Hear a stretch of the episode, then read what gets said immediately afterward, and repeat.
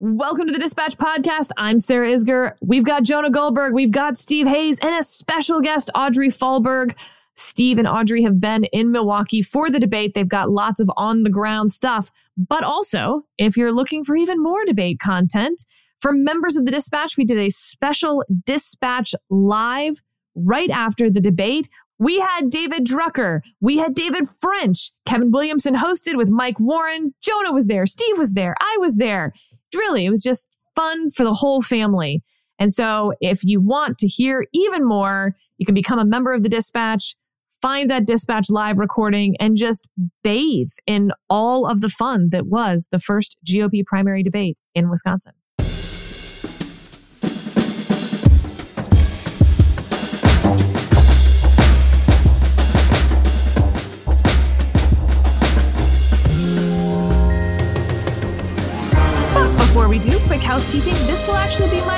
Time hosting the podcast for a few weeks.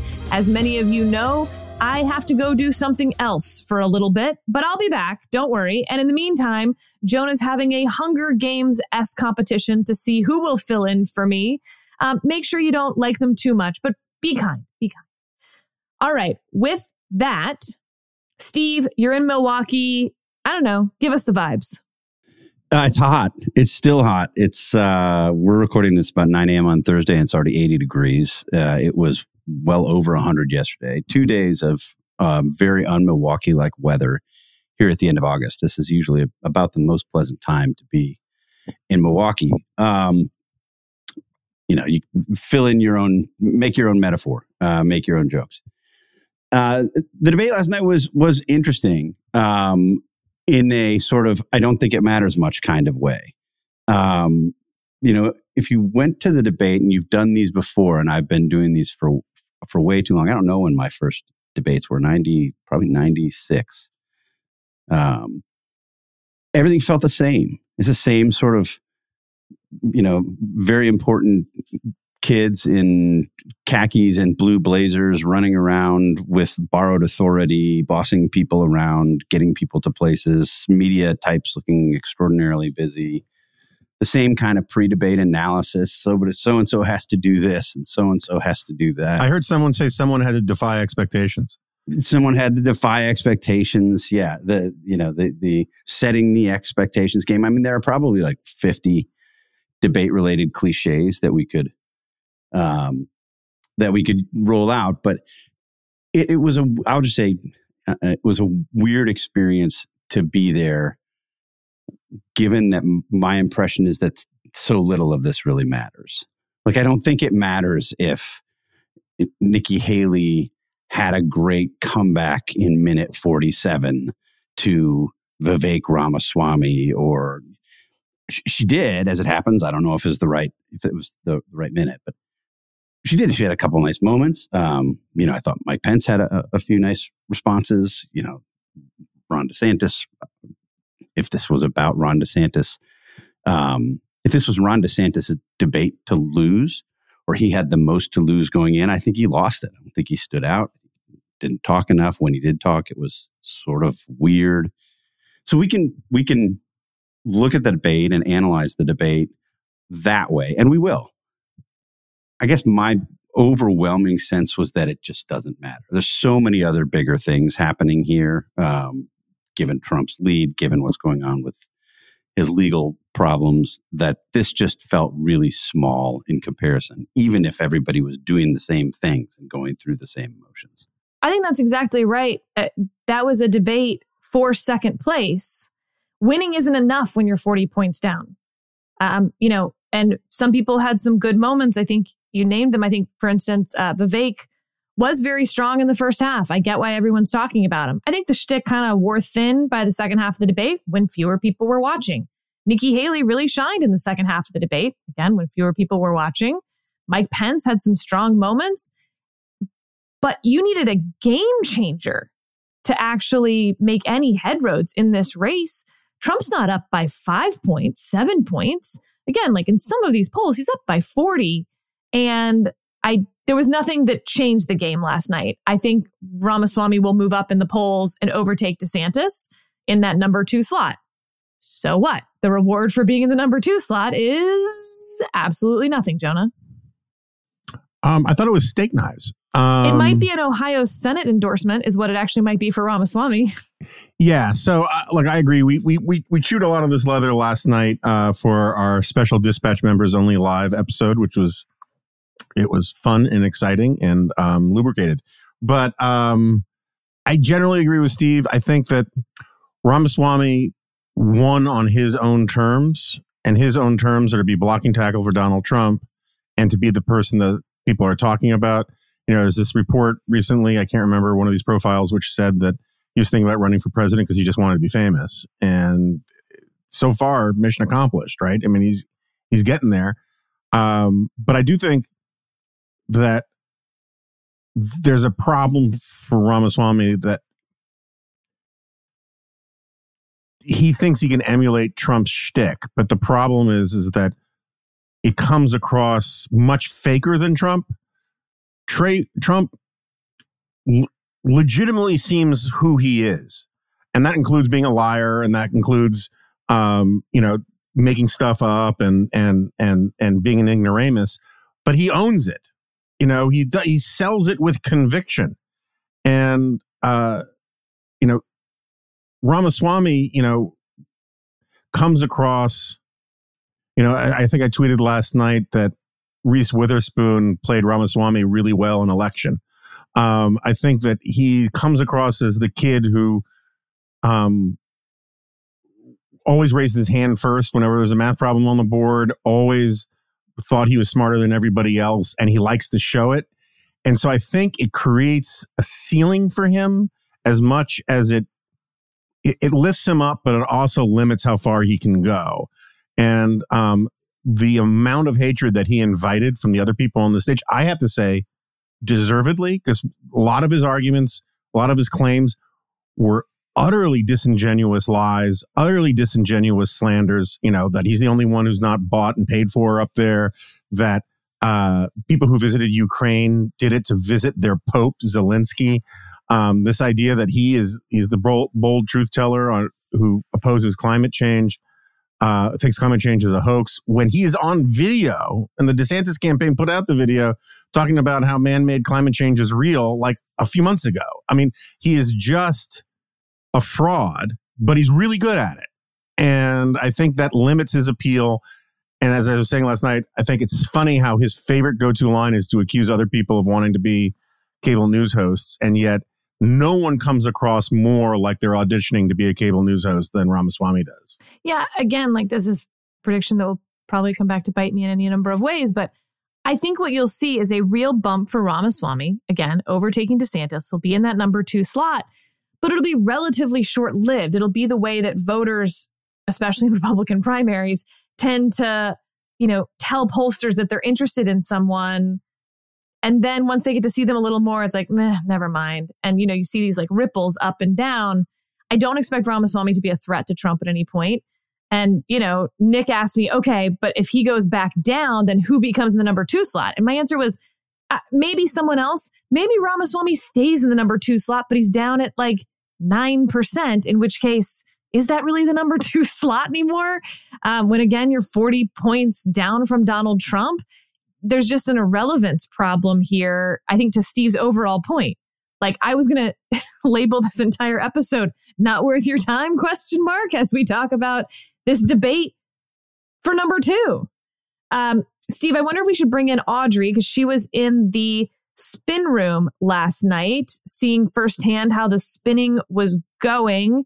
Uh, I'll set this up a little from the other side, you know, from 2016 and, and what this can feel like. So before the debate, you know, every campaign will have its own room, whether it's, um, uh, you know, a, a sort of a, a, green room, or since we had a debate in 2016 at the Reagan Library, we had single wide trailers and they had their little starlet names on them on a piece of paper uh, on the door, you know, when you step up the little three steps or whatever into your trailer. Um, and it can feel a lot like dropping your kid off at kindergarten. I mean, all these operatives, remember, have worked together on campaigns before we all would know each other. And then the candidates, you send them off like a nervous parent and, you know, hope little Marco doesn't bite anyone. uh, and you're incredibly nervous. And then you're watching the time and you're just waiting for those two hours to tick away. You want it to be over so badly.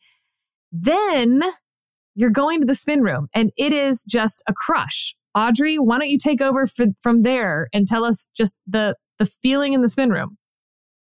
Yeah, thanks, Sarah.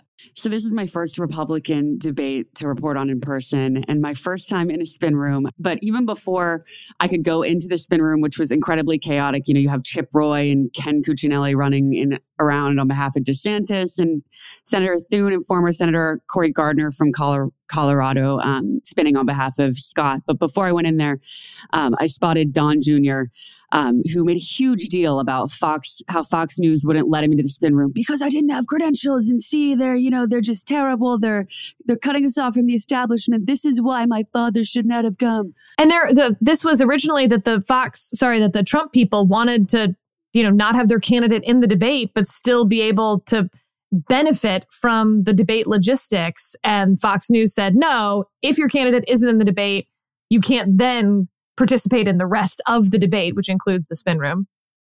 Right. No, it's extraordinary stuff, Sarah. But I thought my, my, most interesting takeaway from Don Jr. was how much they really wanted to prop up Vivek Ramaswamy. Uh, in conversation with reporters, you know, Don Jr. and you know all the other Trump circuits were telling everybody that that he did the best job, which I don't think is surprising. Clearly, their goal last night was to undermine Ron DeSantis as much as possible. Um, and, you know, Don Jr. kind of flirted with, you know, should should uh, Ramaswamy be vice presidential material? And he's like, yeah, you know, maybe, blah, blah, blah. Um, so, so that wasn't really surprising. Meanwhile, you go talk to DeSantis people and they say that Vivek had the worst performance of the night. So it's kind of clear that those two who are in the center of the stage were really going after one, one another. But I think my most interesting conversations last night in the spin room were with Thune and Cory Gardner, who I mentioned were spinning on behalf of Tim Scott, who I think there were really a lot of high expectations for him last night because he's been polling in the in the single digits for a while, has been seen as, you know, potentially doing pretty well in Iowa if he can get his campaign together. Um, but he, he didn't really meet the moment last night. He was pretty invisible on stage, did not have much speaking time. So I think that that really mattered in the sense of who's competing for, um, you know, second place spot. Steve, you've said that you just don't think anything that happened last night is going to matter four months from now. We're not going to be talking about this debate um, as moving the ball forward, backward, or any other way in between. Will Donald Trump's surrender in Fulton County move that ball? No, I mean not that discrete event. I think the all of the legal problems that Donald Trump is having. I mean, I, I think they're already affecting the race. Um, they're certainly affecting the Republican primary, um, and in the fact that they're strengthening Donald Trump. But there's no doubt they'll affect the general election. So I think that everything that's happening in the background of this debate is much more likely to have an effect on the actual outcome of the race, the, the two races, the primaries, and then eventually the general election, than anything that happened in this debate. That doesn't mean, I mean, I do think that there were meaningful things that happened last night and likely will have effects. I thought Ron DeSantis had a, a, a poor night, a, a, bad night. It was interesting to see some people I, I you know, respect and I've, whose, whose opinions I seek out sometimes who have already sort of made clear that they're in the DeSantis camp, arguing strenuously that Ron DeSantis had a great night, that this was sort of the knockout night. And you just read that and you think, are you saying that because you've already sort of committed to Ron DeSantis? Or are you saying that because you watched the debate that I watched and came away with that conclusion when he spoke sort of the, the fourth most of the other candidates? I thought he had several very awkward moments. I think the moment of the debate was came after the question that Bret Baier posed the eight candidates on the stage about whether they would still support Donald Trump if he were a convicted felon uh, and had the Republican nominee. Would they still support him in a general election? And as as uh, you could see on the video, uh, Vivek Ramaswamy raised his hand confidently, forcefully, right away to to be the Trumpiest of of the candidates. Um, and then others gradually raised their hand. And the, the person who was last or close to last was Ron DeSantis.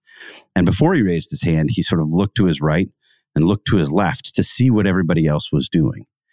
and then kind of, I think the Morning Dispatch described it perfectly when they said sheepishly raised his hand sort of just up to his shoulder, wasn't enthusiastic about it, didn't know what the right answer was at the start, wasn't making a, decision based on conviction, but wanted to see where everything was. And it, it, if you're the candidate running on strength, on being more alpha than the alpha, you can't have that moment. And I, you know, we've already seen Trump's war room had it teed up within 20 minutes, 15 minutes. Uh, it was being replayed everywhere. I do think that's a big problem for Ron DeSantis. He had a couple of other awkward moments. He had an awkward moment at the end of his first answer where he sort of forced a smile. Obviously, he had been told to smile for the debate. And you gave a, you know, every answer he gave was a super forceful answer. So they said project strength. You know, you can imagine his advisor said project strength, answers forcefully. Um, but they were often forceful answers in support of a wishy washy position, if that makes sense. And the contrast just really didn't work. So I thought he had a crummy night. It would not surprise me if, given what we've seen in in his polling, this continued or accelerated that downward trajectory. Can I give an alternative though about why, if you were a DeSantis supporter coming into this, you want to say DeSantis had his knockout moment, breakout moment, etc. Because if he didn't, this thing is kind of over. By which I mean, if I'm right that you're about to see sort of the uh, 2012 2016, everyone kind of goes up in the polls and comes back down in the polls. That is wildly in Trump's favor. The only opportunity, really, that this primary was going to turn into a real primary was that there was going to be one person who was consistently in that number two slot to take on Donald Trump. And this would turn into a two man race early enough that it actually would be a choice for primary voters between Donald Trump and an alternative. Um, you know, you cannot be that into Ron DeSantis, but see that he was clearly in that mold for the previous six months. Heading into this debate, obviously he'd lost some altitude already. Um, but, you know, if you don't want Donald Trump to be the nominee, I can see why you felt heavily invested in Ron DeSantis having a good night. Yeah, even even though I'm pretty fatalistic about the meaning of this debate in the long term. I'm not where you are in terms of sort of handing Donald Trump the the nomination. But that's because it's going to cost you a steak dinner. maybe two, maybe two. The the the dynamic that you're describing, I think, absolutely is is at play there. If you're if you're a a, a conservative or somebody who supported Ron DeSantis and you don't want Donald Trump, you're going to say that. I mean, I still don't think this is good practice. If you think Ron, if you're a supporter of Ron DeSantis and you think he had a crappy night, you should say he had a crappy night. People will take you more seriously next time. So, like some of the canned spin that we're hearing from the pro DeSantis stuff is it's it's forced and it doesn't make a lot of sense to me. But I think the dynamic that you're describing is absolutely a play. I just think there are so many. There's so much volatility here. There's so many other things at play that it seems possible that something blows up this this sort of Trumpian march to uh, inevitability, inevitable nomination uh, before we get there. Jonah, I, I want to ask you a question, and then you can ignore it. Um, okay, that's the proper sequence. If Donald Trump's up by forty points, and nothing last night changed this, and we can't come up with something that's going to change this other than the sweet meteor of death, um, then this is all predicated on something happening to Trump that we don't know right now, in which case the 40 points isn't real. We should ignore it. And the race for number two actually does matter, right? Yes. Um, like if it doesn't matter, it, it didn't matter. it never was going to matter. And if it does matter, we don't yet know why it's going to matter, but it will matter. Right. I mean, there's a, it, there's a weird fatalism that seems to be overtaking a, a lot of the GOP field, which is that none of them think they can beat. It's not the it's not the old belling the cat thing, right? Because no one's no one thinks anyone else is going to bell the cat either, right? It's Yeah, in 2016, people were sort of pushing each Right. other forward to bell the cat. Like that's not happening now. Nobody is expecting any cat belling or that it would matter if you did. in 2016 it was it was kind of like i mean the the bit goes back to abbott and costello and probably earlier but i always remember from stripes where bill murray pretends to step forward to volunteer tricking harold ramis to step forward right? In 2016 people were constantly doing that kind of thing to sort of get somebody else. Like can you believe what he said about you? Um but i think that there's a weird fatalism here which is that at some level a lot of these campaigns seem to realize they can't beat Trump and neither can anybody else. So you might as well run based on this this interpositional Schrodinger's cat kind of thing that if it turns out that Trump actually falls by the wayside or goes to prison or is, you know, killed by a surly badger or whatever, that you'll be well positioned to fill the void.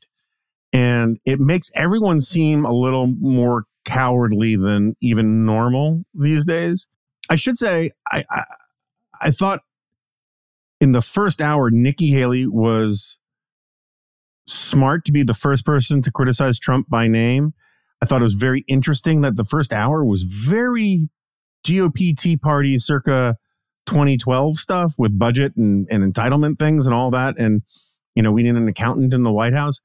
Um, and part of the reason why I thought it was smart for Nikki to go after Trump by name is she's basically the because she's a woman, she's the only candidate who would actually arguably benefit from being viciously and personally attacked by Donald Trump because even people who are MAGA adjacent don't like that stuff. There was so that the whole hand raising thing about supporting Trump, there's this famous bit from Solzhenitsyn where he talks about the guidance from officials saying, you never want to be the first person to stop clapping when Stalin enters the room. Right. And it kind of has that, it had a little bit of that feeling where nobody wanted to be the first one, except for, you know, Beria, who was, you know, Vivek Ramaswamy. Uh, nobody wanted to be the first one to raise their hand, but no one was sure they want to be the last one to raise their hand. My question for you, Sarah, about that is how the hell did you not game that out before you went into a debate? You may not have known that the hand raising que- would be form, the question would come in the form of raise your hand, but you, Yes, you did. but Yes, you did. you had to think it was sufficiently possible to say, hey, let's think about this, right? They would have all practiced 10 versions of the hand raising question. The hand raising question was always going to be about Donald Trump. I'll guarantee that one of the versions was Do you think Donald Trump lost the 2020 election? I bet that was everyone's sort of top bet of what the hand raising question would be. I'm still mad they didn't ask that, by the way. But your number two had to be something to this effect. You know, w- will you support Trump as the nominee? Maybe they didn't include the if convicted part. You know, there's iterations of this, but like, but absolutely. Because remember, talking about sort of how this works behind the scenes ahead of time, this isn't a debate. We call it a debate, but it's not one. A debate at best is what happens in the general election between two people uh, who go back and forth. This is competing sound bites and striving for attention. Um, and so all you're doing is really practicing your zingers, learning how to pivot from whatever the question is to the thing you want to say about that generalized topic so it doesn't look like you're totally dodging. And the hand raising questions. so they absolutely practiced um, that ahead of time. I was more surprised at how bad the opening statements were and the closing statements because the other thing that they obviously won't tell you the questions in advance, but generally, I will say in 2016, we got a heads up that the opening question would be broad enough that you could give a version of an opening statement. And the closing question would be broad enough that you could give a version of a closing statement. And so you're sort of preparing for that, regardless of what the details of those questions are. Um, and those didn't really work either. I don't know what was going on with debate prep um, this time around. But speaking of that, Audrey, could we get some read on some of the candidates um, that were maybe a little bit more on the what are you doing here side? So the two governors, Asa Hutchinson, Doug Burgum, um, uh, you know, you mentioned Tim Scott kind of disappearing, but the three of them had by far the least speaking time. Yeah. Um, so Ralph Norman, congressman from South Carolina, was spinning there in the in the spin room on behalf of Nikki Haley, and I asked him who had the worst performance last night, and he was like, "I think Asa." And that governor from North Dakota, what's his name? So I think that perfectly kind of sums up how they did on stage. Um, I did have one note about um, the show of hands question. I think you're absolutely right that the, Sarah that the candidates should have been way more prepared, um, particularly Ron DeSantis, who, as Steve mentioned, looked around the room before raising his hand about whether he'd support Trump if convicted. So obviously, I wanted to go ask DeSantis surrogates about that moment. Um, I had a really fun conversation with Chip Roy. Um, so if you recall, the first show of hands question about whether climate change is a hoax, DeSantis completely der- derailed it. Um, you know, said you know, we're not school children here. He decided to take the mic rather than really, you know, just raise his hand or not raise his hand. Which, again, to be clear, from a strategic standpoint, is about taking the mic. It's not about wanting to dodge the question or anything else. Anytime that you get more speaking time in that format is a pure, pure win, which makes it all the more baffling if you're Hutchinson or Burgum that you weren't finding more opportunities to do that. But from a strategic standpoint, from DeSantis, he didn't care whether they ended up with the hand raising question or not it was an opportunity for him to talk when no one else got to. Right, absolutely. Um, but Chip Roy said basically that second show of hands question. That's why he looked across the stage because he was like, "We're not school children here," um, and so it's because he didn't think that the show of hands question was appropriate in the first place. And um, so I thought that that was kind of a, a fun response from Chip Roy there. Um, but yeah, I mean, again, I was particularly surprised that Scott really did not interrupt more. Um, you know, the people who are surrogates in the room on behalf of him said it's because you know he's he's this happy warrior type who um, was the adult in the room and wasn't screaming and shouting like all the other candidates. Um, you know, I think maybe that's fair. That is the kind of can- the can- kind of campaign that he's running. Um, but I think this is the first opportunity to really kind of push back on that narrative and this and, and show that he he's a, a strong voice on stage. And I don't really think that he did that. And I think you know a lot of different media narratives are saying DeSantis was the winner, Vivek was the winner, but I think it, it, there was kind of this unified understanding that Scott had a pretty bad performance last night. So I wonder, you know, in that memo, the super PAC memo, where hundreds of pages of polling, opposition research, and then a page and a half memo from the super PAC to Ron DeSantis was put on the super PAC's website for the New York Times to find.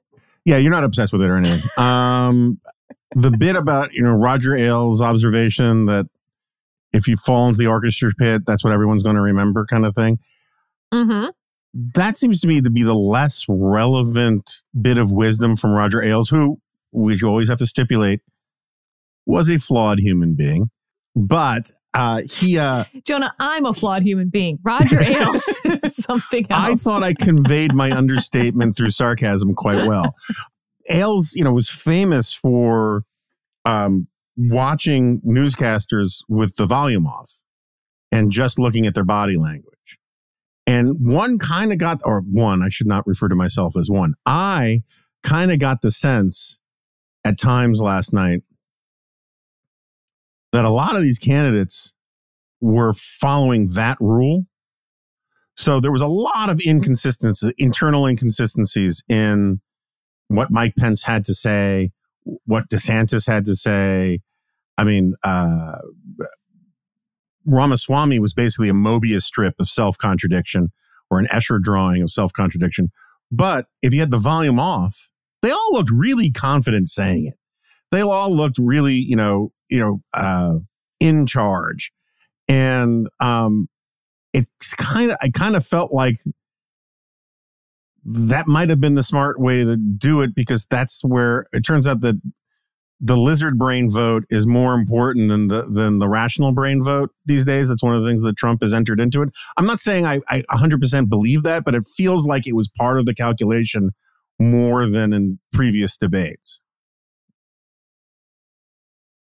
We'll take a quick break to hear from Aura. Looking for the perfect gift to celebrate the moms in your life? Aura frames are beautiful Wi Fi connected digital picture frames that allow you to share and display unlimited photos. It's super easy to upload and share photos via the Aura app. And if you're giving an Aura as a gift, you can even personalize the frame with preloaded photos and memories. And I'll tell you, not only have I given this picture frame to all the moms in my life, but I'm an only child, and it's been really fun to see my friends with siblings give this frame to their moms, and it turned into a passive aggressive war to see which siblings can upload more pictures of their children. The Aura app is so easy. You can sit there at the end of the day while you're watching TV and just upload a couple pictures from the day and really show your brother in law who's boss. From grandmothers to new mothers, aunts, and even the friends in your life, every mom loves an Aura frame. Named the best digital photo frame by Wirecutter and selected as one of Oprah's favorite things, Aura frames are guaranteed to bring joy to moms of all ages. Right now, Aura has a great deal for Mother's Day. Listeners can save on the perfect gift by visiting auraframes.com to get $30 off plus free shipping on their best-selling frame. That's A U R A frames.com. Use code dispatch at checkout to save. Terms and conditions apply. All right. I think we're going to leave the debate topic.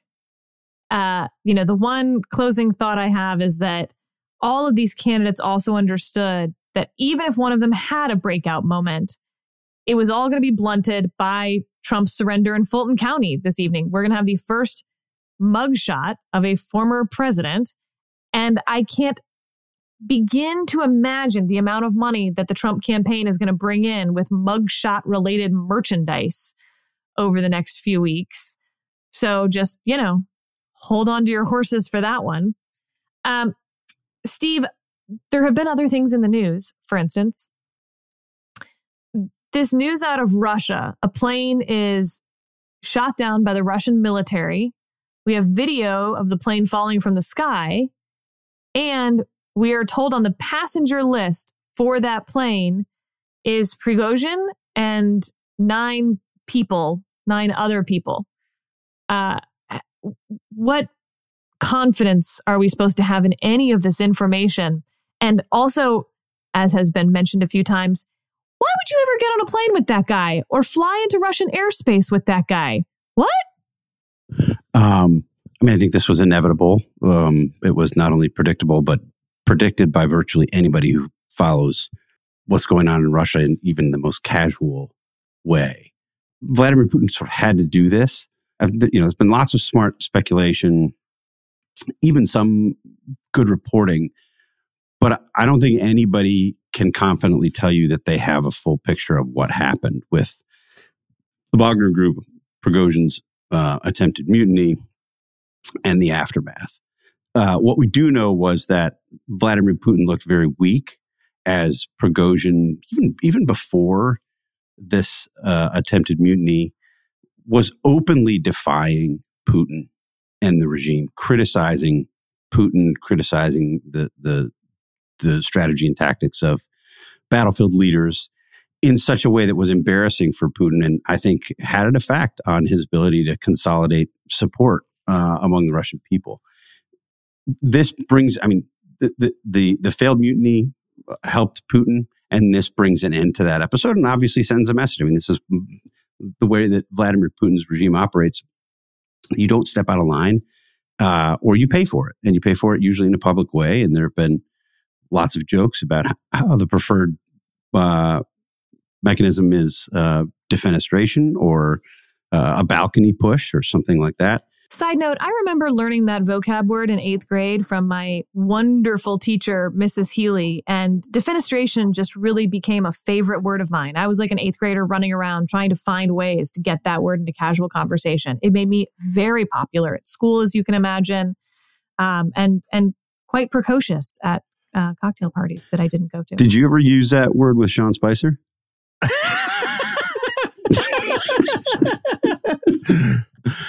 uh, anyway.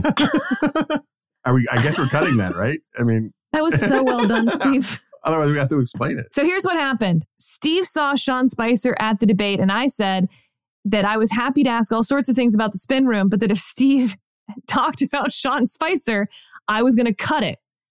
And so Steve didn't talk about Sean Spicer in the context of the debate and is basically seeing what I'll do if he brings up Sean Spicer in a totally different context. And the answer is I don't know. Like you're a child. See, I don't think you're quite explaining it entirely right, Sarah, because I think what Steve was doing there was pu- trying to punish you for adding a little personal history and charm into this otherwise super serious conversation.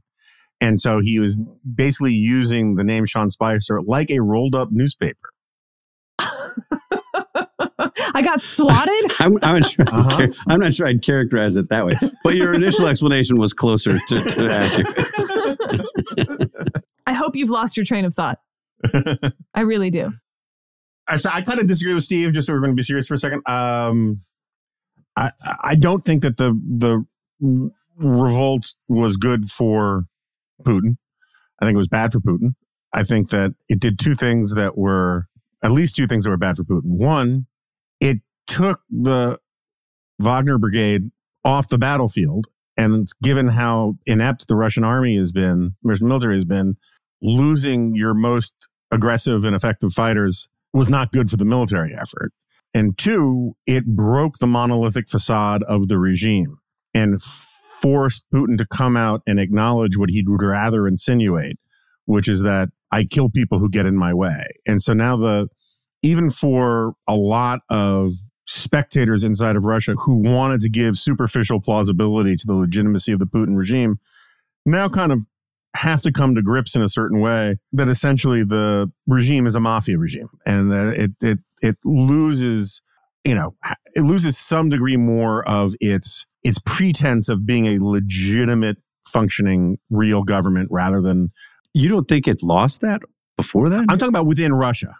I'm talking about within Russia because you can't have the regime boosting Prigozhin as this hero. And Prigozhin, I think you mischaracterized it. Prigozhin did not openly defy Putin all the time.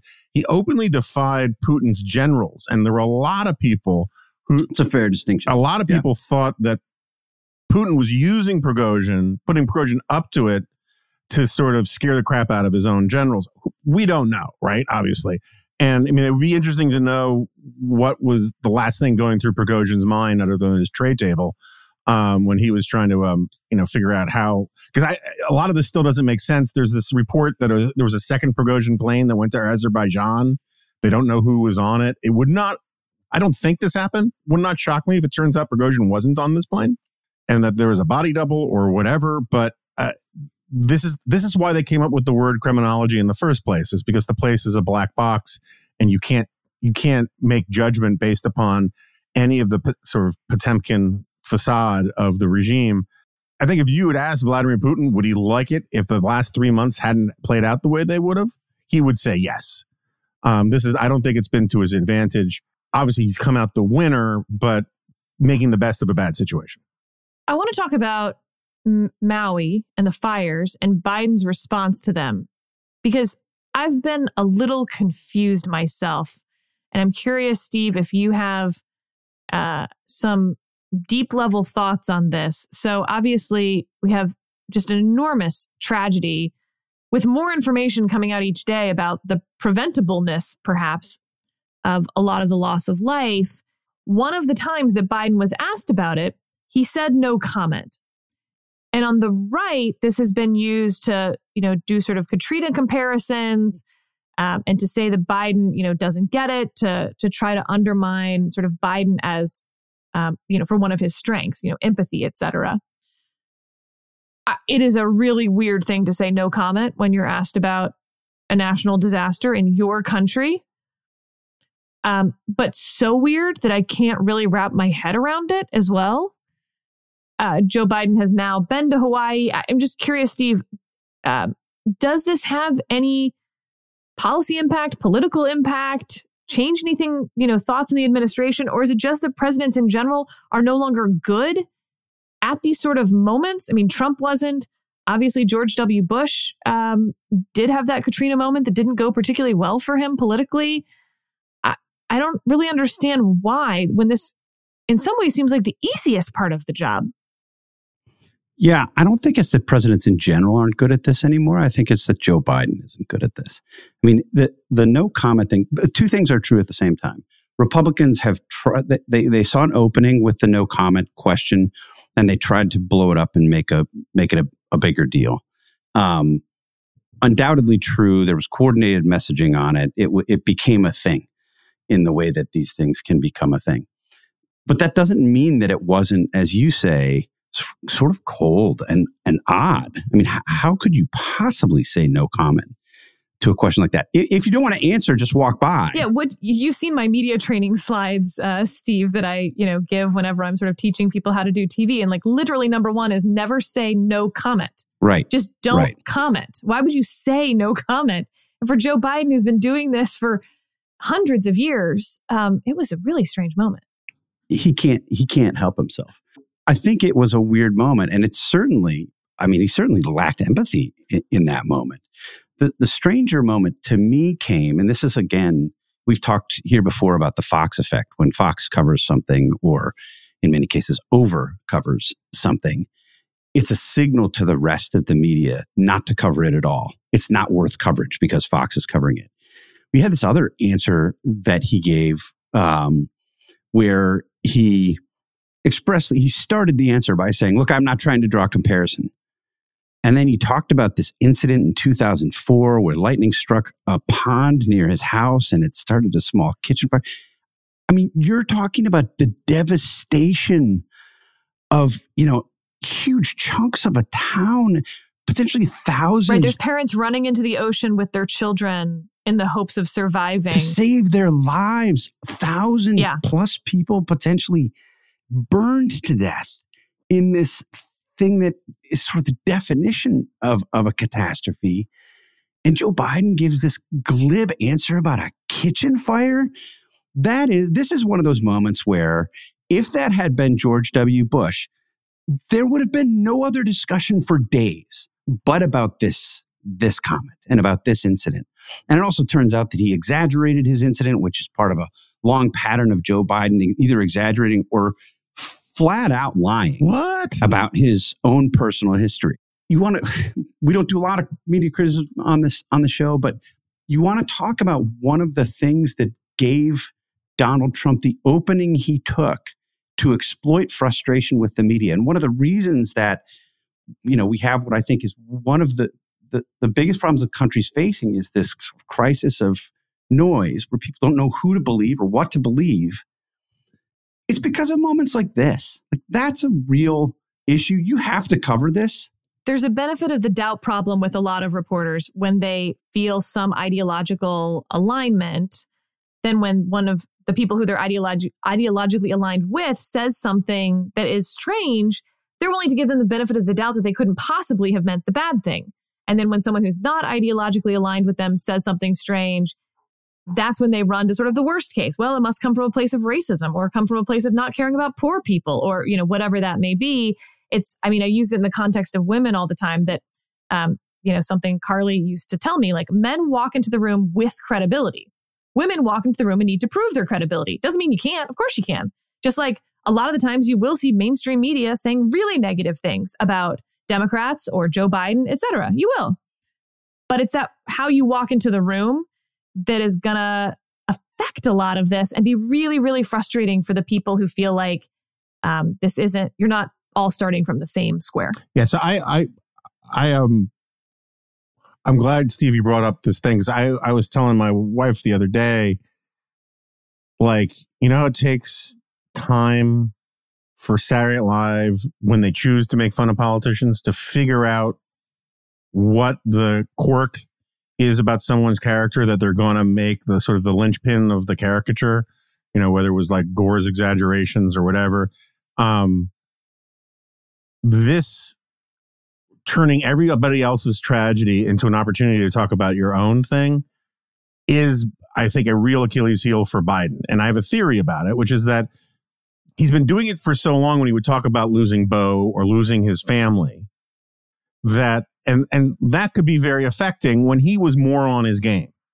When he actually talked about grief and the power of grief as a way to empathize with people.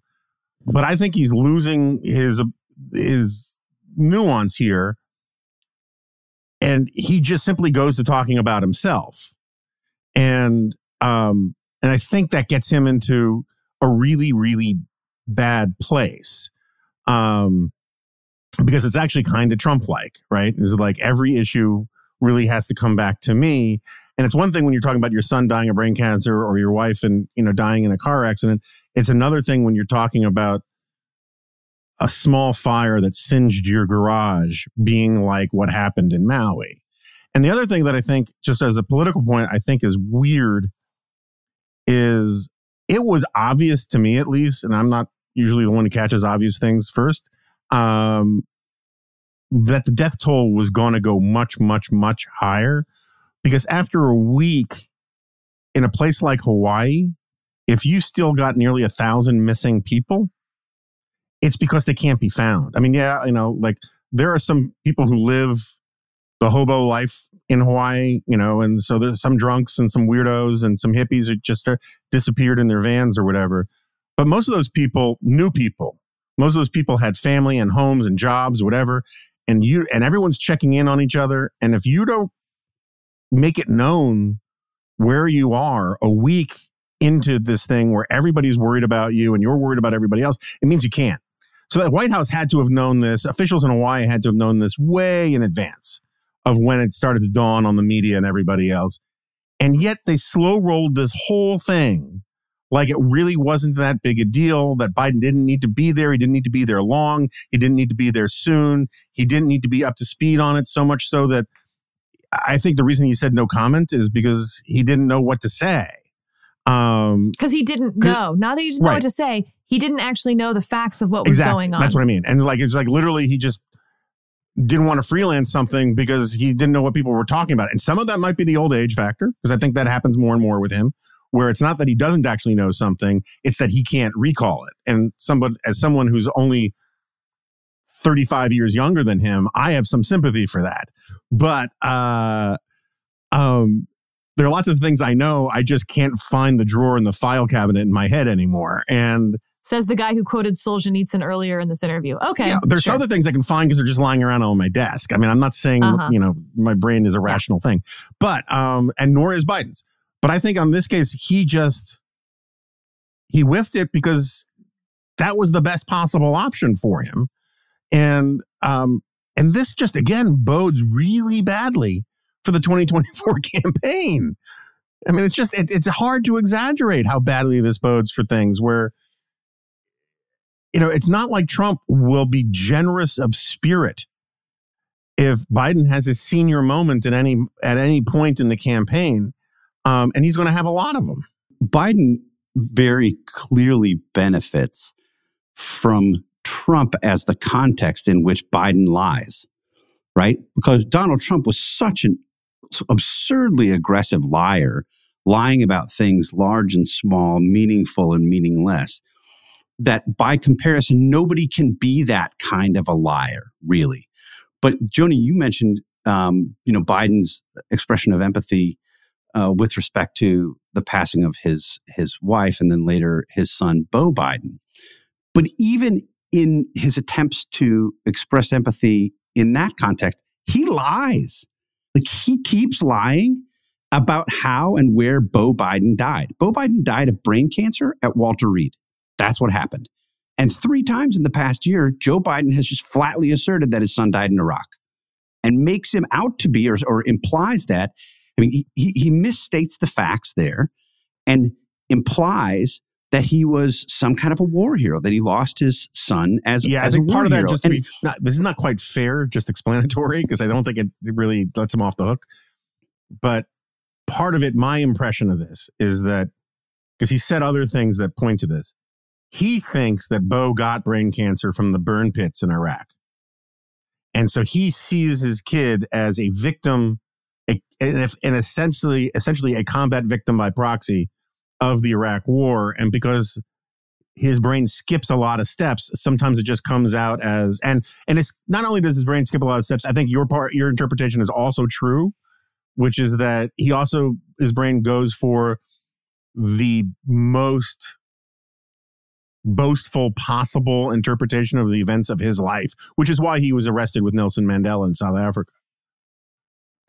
You know, speaking of benefits of, of the doubt, I would be inclined to to accept that explanation, even though he has directly stated without qualification that his son died in Iraq, which didn't happen, untrue. I'd be much more inclined to give him the benefit of the doubt if there wasn't a long history of Joe Biden just making stuff up. Like just make stuff up. It's Yeah. it's Oh, no, not agree. We all we all exaggerate things from time to time. That's human nature. this is I never exaggerate. I just don't think this is one of those. Like the criticism of Joe Biden isn't that he occasionally exaggerates; it's that he makes stuff up. And th- this incident in particular, I just think if you're a Republican rank and file voter and you've learned about this from Fox and you've seen the video, this is not one of those places where it's like, you know, Fox anchors and commentators might have one opinion and liberal people might. You can just watch the video of what he said when he told this story about his his house and you know he he understands what they've gone through it was a really really bad moment for Joe Biden and it goes virtually uncovered anywhere other than Fox and conservative media that's part of the reason that people turn to Fox and conservative media All right, now we're going to do a little not worth your time for maybe the 10th time on this podcast today. Who knows, depending on your viewpoint. But um, Jonah, actually going off something you wrote this week, and it's about the, as far as I know, only law review article to ever be mentioned on a GOP primary stage. uh, this is the uh, article by William Baude and Michael Paulsen. Uh, that actually has not technically been published yet as a law review article, but has certainly been making the rounds uh, arguing that Trump is disqualified from appearing on the ballot because of the language in the 14th Amendment, Section 3, um, that he cannot take office, having previously taken an oath to support and defend the Constitution, uh, and then participating in or aiding in uh, an insurrection or rebellion. Lots of people have been arguing about it. Larry Tribe and Michael Luttig have come out in agreement that this does bar Trump from appearing on the ballot. David French and I did an entire flagship podcast with special guest Stanford law professor uh, Michael McConnell. He was also a former circuit judge, and which Professor McConnell's like, eh, maybe not as clear as you think. And then Jonah comes in, and it always annoys me when he does this, which is makes it a broader, more important point that everyone else is missing. And it's so well written and um, deeply frustrating to me. So I'm going to read part of it.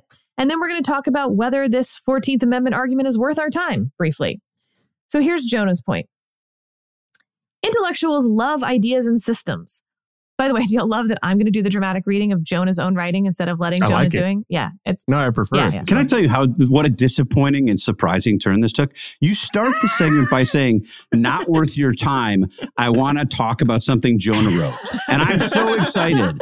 Like this is perfect. And now you're praising him and you're doing dramatic readings of him. And for those of you who can't see what Jonah's doing, he's doing the like hand gesture, like "Keep it coming, keep it coming." he's also blushing a little. Terrible, Yeah, I- terrible. Yeah. Uh, all right. Maybe if Steve wrote something from time to time, It might just that. be. It might just be morning scotch. yeah, he is drinking out of a mug where we cannot identify the color of the liquid in it. Um, oh, there's two. There's two Yeah. vessels. Uh, all right. Intellectuals love ideas and systems. Lawyers not only love them, they make a living off of them. So it's not surprising that many lawyers and intellectuals gravitate towards arguments that boil down to word magic. They want a silver bullet idea to solve problems that take things out of our hands or the hands of voters. I'd love to live in a country where the average American simply agreed with Baude and Paulsen's conclusions, not as a legal theory, but as common sense. In such a country, Trump would never have been elected in the first place. But that's not the country we live in. In the country we live in, now and forever, the Constitution limits people in power only because the people in power agree to its limits and because the rest of us enforce that agreement. So I have two questions for you, Jonah. One, am I going to be the voiceover for your next book?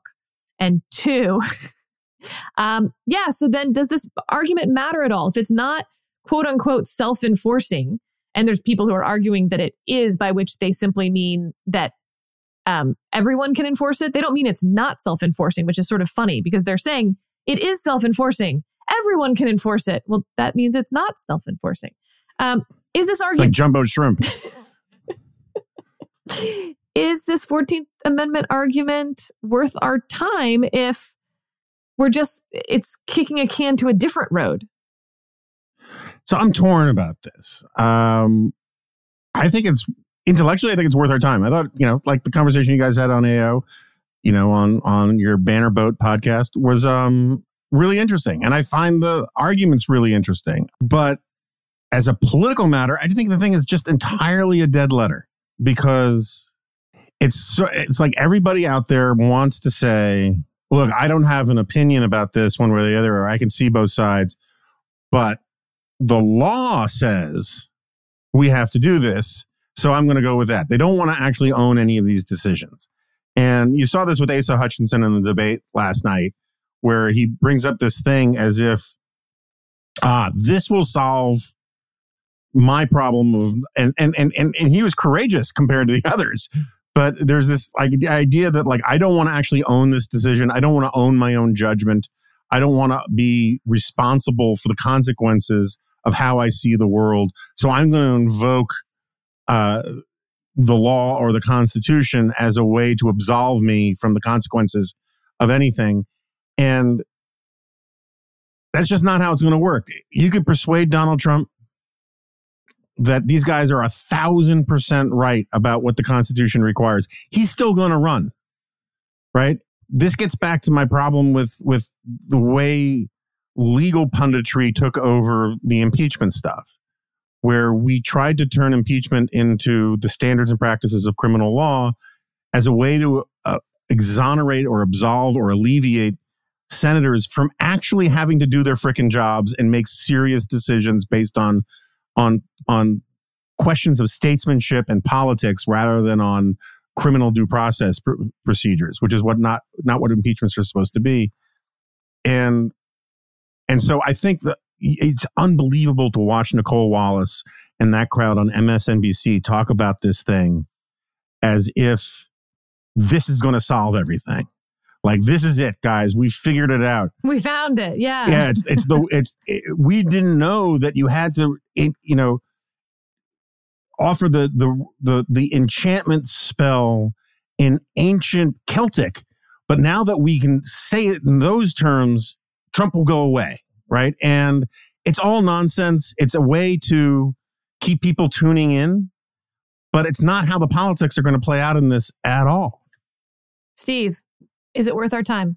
So I, I have not read um, the article in question or studied in any kind of a serious way the the case that they've made. And certainly not listen to the podcast. I know that for sure. Which podcast? Yeah. You know, we mention you like frequently now just to test whether you're listening. well, I don't think that's going to work. now I'm not going to tell you that I'm listening when I actually listen. You won't be able to help it. We've put in such good bait. We'll know. Your episode of Spanish wine was actually interesting. It was the first time I was actually interested in the topic. I knew about that one. I got a note from Sean Spicer. I, I, I, haven't looked at the at the the sort of merits of the case, but I think just from a from an uh, uh, uh, let me benefit from my own ignorance. If this were the open and shut argument that people like Nicolle Wallace and others are pretending it is, we would have heard about it three years ago, right?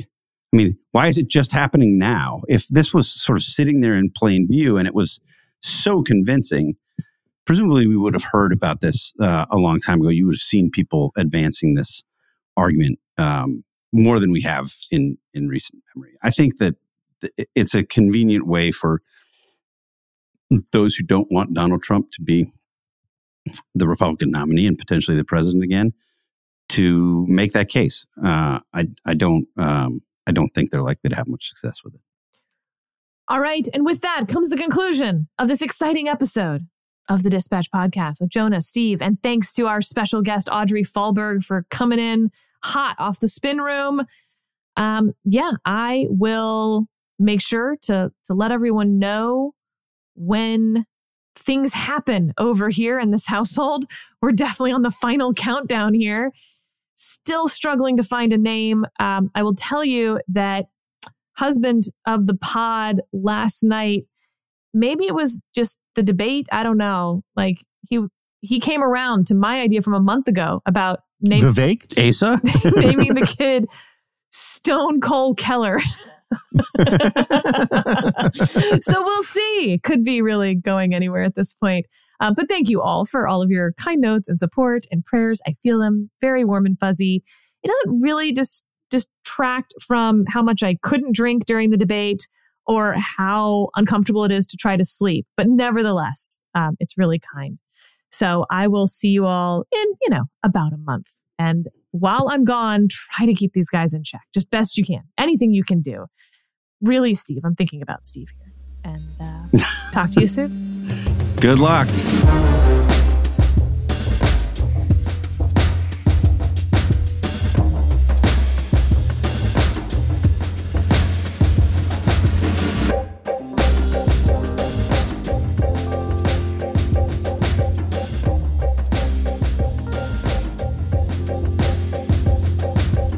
Don't. We have impressionable young staffers here.